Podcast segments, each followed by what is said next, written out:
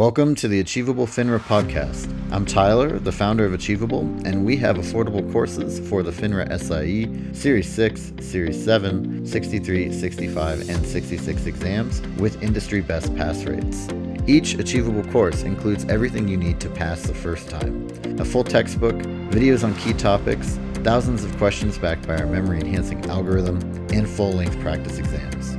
You can try it out for free at achievable.me and if you like it, use the code podcast to get you 10% off at checkout. This podcast was made from a video by Achievable's FINRA course author Brandon Rith. If you'd like to have the visual aid of a video, please go to Achievable's YouTube channel and search for the video by the same name.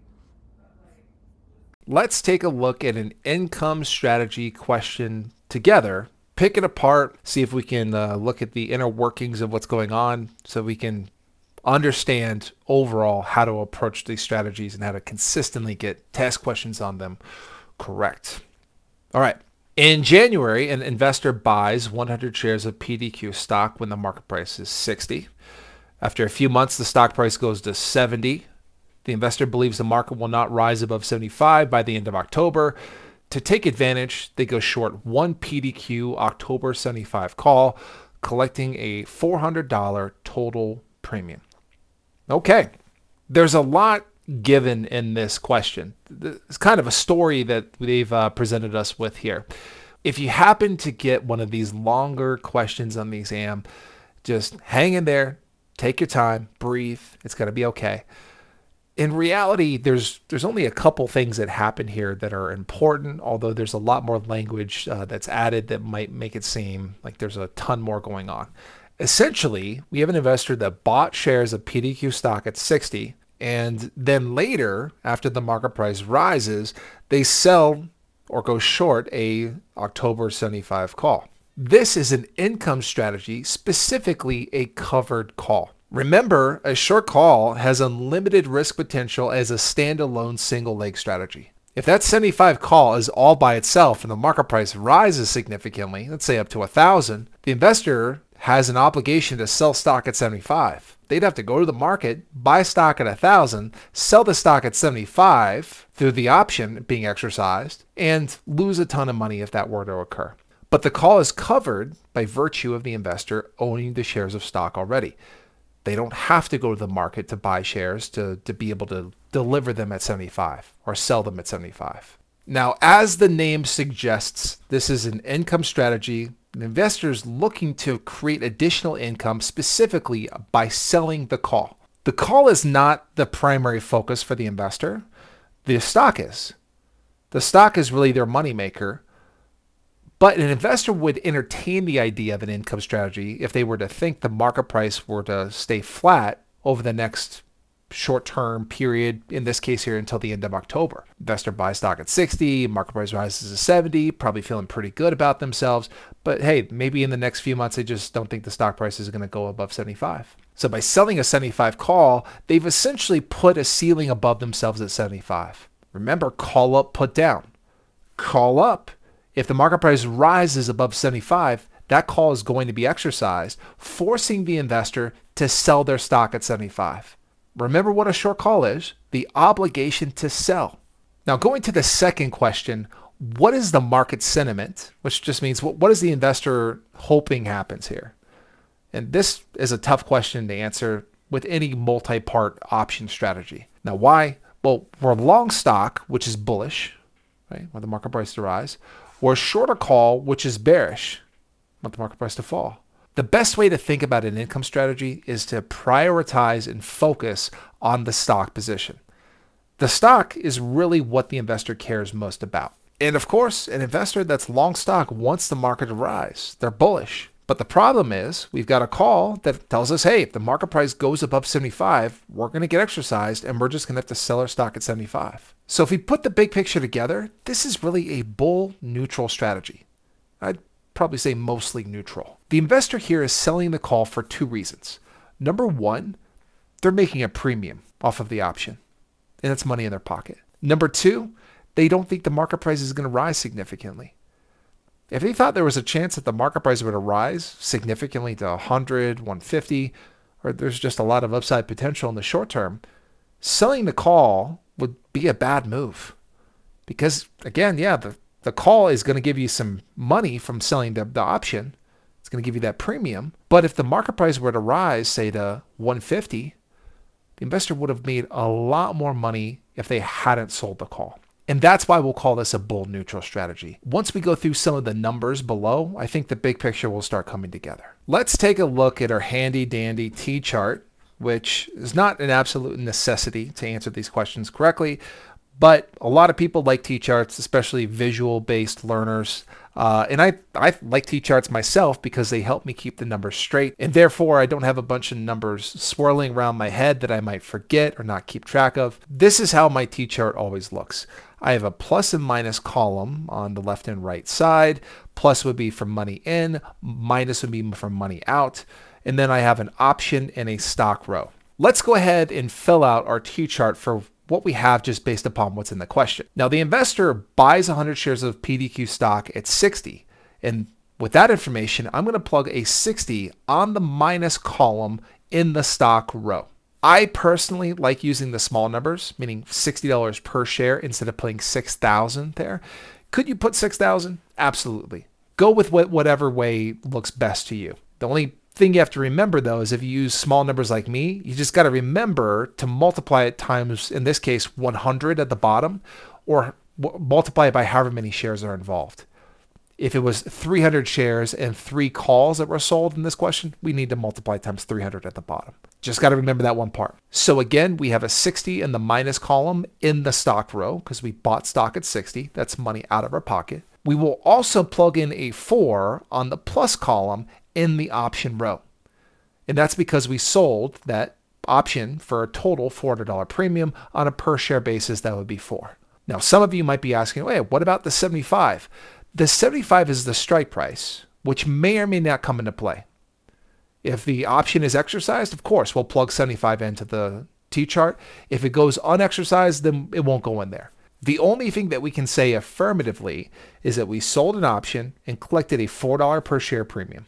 And that's how our T chart will look and start with every single math question that we come across. A 60 on the minus column, a 4 on the plus column. Great. Now let's go to maximum gain. The best way to think through any of the potentials, maximum potential gain, maximum potential loss, even break even. The best way to think about this is to use the stock as our starting point. And the stock will really define where we want the market to go and where we don't want the market to go. So if we think about it, okay, I'm long stock. Long stock is a bullish strategy, which means we'll make money if the market price were to rise. Can the market rise infinitely? Is there any ceiling to the market? No. Market can go up, up, up, up. So if we think about that, sometimes it's easy to pick a number. Just go with an absurd number. Say the market price rises to a thousand. That would be great for the stock position, but we have to make sure that we're keeping in mind what would happen to the option in that scenario. At a thousand, the call is deep in the money. Call up. Remember, calls get exercised if the market price rises up above the strike price. And at a thousand, or technically any price above 75, that call is in the money. It has intrinsic value, which just means, in, in a nutshell, it's going to get exercised most of the time when you're short an option, you don't want that option to be exercised. And in this case, if the market price were to rise to a thousand, we would really hope that we didn't get exercised, but the, the reality is exercise is going to happen. That call will be exercised by the person that bought it, forcing the investor to sell stock at 75. And we'll plug that in. We'll put a 75 on the plus column in the stock row. And from that point, we just need to add up all the numbers. That's the end of the story. We have a 4 and a 75 on the plus side. Together, that's 79. We have a 60 on the minus side. We net those out together. That leaves us with 19 on the plus side.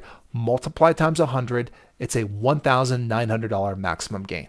And that's why this is a bull neutral strategy.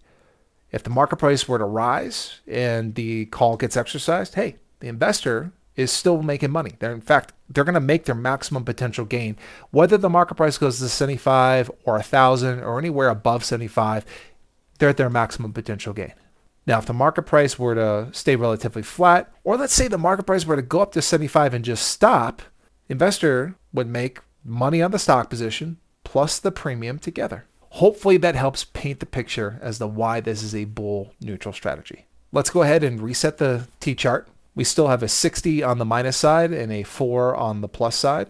Now, maximum loss, we will think about through the same lens as we did with maximum gain.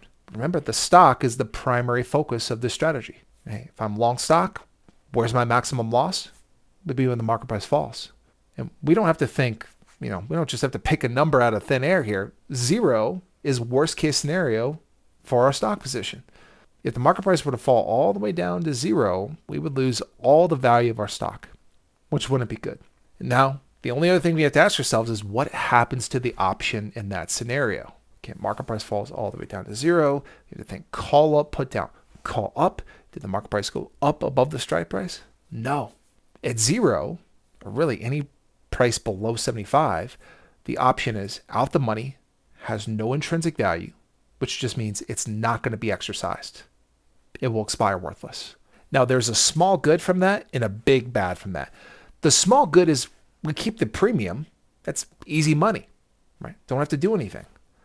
Now, the big bad part of it is the stock just lost a bunch of money and the option's not helping us here. There's one last step to our T chart. It would really just be kind of putting in a useless number. If we were to sell the stock at zero, I would put a zero on the plus side if we just want to complete the T chart. And that would be the end of the story. Sell the stock for nothing. So we end up with a 4 on the plus side, a 60 on the minus side. That leaves us with 56 left over on the minus side times 100. That is a $5,600 maximum loss. Of course, this is not a hedging strategy. The, the option's not there to protect the investor, but I do want to point something out. Some people call this type of strategy a partial hedge. Now, why would we call it a partial hedge? Well, let's think about it. If we bought stock at 60 and the market price were to go all the way down to zero, that, that's a $6,000 loss there. But by selling the call, that put 400 extra dollars in the investor's pocket, which reduced their risk level overall. So could it be argued the call acts as a partial hedge? Yeah, and sometimes investors will even look at this as a way to justify that a cover call is actually a really safe strategy. If I were to compare the stock position to the stock position with a short call, the short call added into the mix reduces overall risk for the investor, which is why if we have an investor that already owns stock, recommending they sell a call against that stock is really not introducing much risk at all. In fact, it's the opposite it's reducing overall risk. And from a suitability standpoint, you might even see a test question where you recommend a covered call to a more safe or conservative investor. So the stock position is really where the investor is absorbing risk or facing risk. The short call is not introducing risk. In fact, again, last time I'll say it, it's reducing risk overall for the investor and putting money in their pocket. All that in exchange for putting a ceiling above themselves at 75. Let's go ahead and wipe the T-chart clean. We still have a 4 on the plus side, a 60 on the minus side, and we get to break even. Break even is always my biggest selling point to using a T-chart. Now, this will work for any hedging or income strategy that you come across. If you can get to the point where you feel comfortable enough with just filling out the T-chart for what happened in the question, in this case here, we have a 4 on the plus side, a 60 on the minus side, there's only one question we have to ask ourselves to answer break even. And that is what number could we introduce that would give us a balanced out T chart? In particular, where would the stock price need to go to give us the same number on both sides? And there's only one answer to that. If 56 is plugged into the stock row on the plus side, we end up with 60 on both sides. And that is our break even. T charts are great for break even questions because there's only one number we could plug in that would get us a balanced out T chart. Now, let's think about this a little bit more conceptually. The investor sold an option for a total of a $400 premium. And if they were to buy stock at 60 and then just sell this call, hey, if the market price were just to stay flat at 60, they're still going to collect that $400 total premium. And they're still going to be profiting at that point. So maybe one way to think about this is if I sell an option against a stock position, I will break even only if the market price falls by the amount of the premium I collected. If I lose $4 per share in the stock position, that will offset the $4 per share I made by selling the option. So for those of you who like formulas, by the way, I'm not a big fan of formulas for options just because there's a million of them. But with a covered call, the price the stock is purchased at minus the option premium on a per share basis will tell you break even every time. Let's go ahead and wipe the T chart clean. We still have four on the plus side, 60 on the minus side. Now, for the last two questions, this is us thinking through okay, let's say the market price goes here. What would be our gain or loss? So let's think about what happens. Market price goes to 77. Okay, think about the stock first. We can always take this on a step by step basis. At 77, that's good for the stock.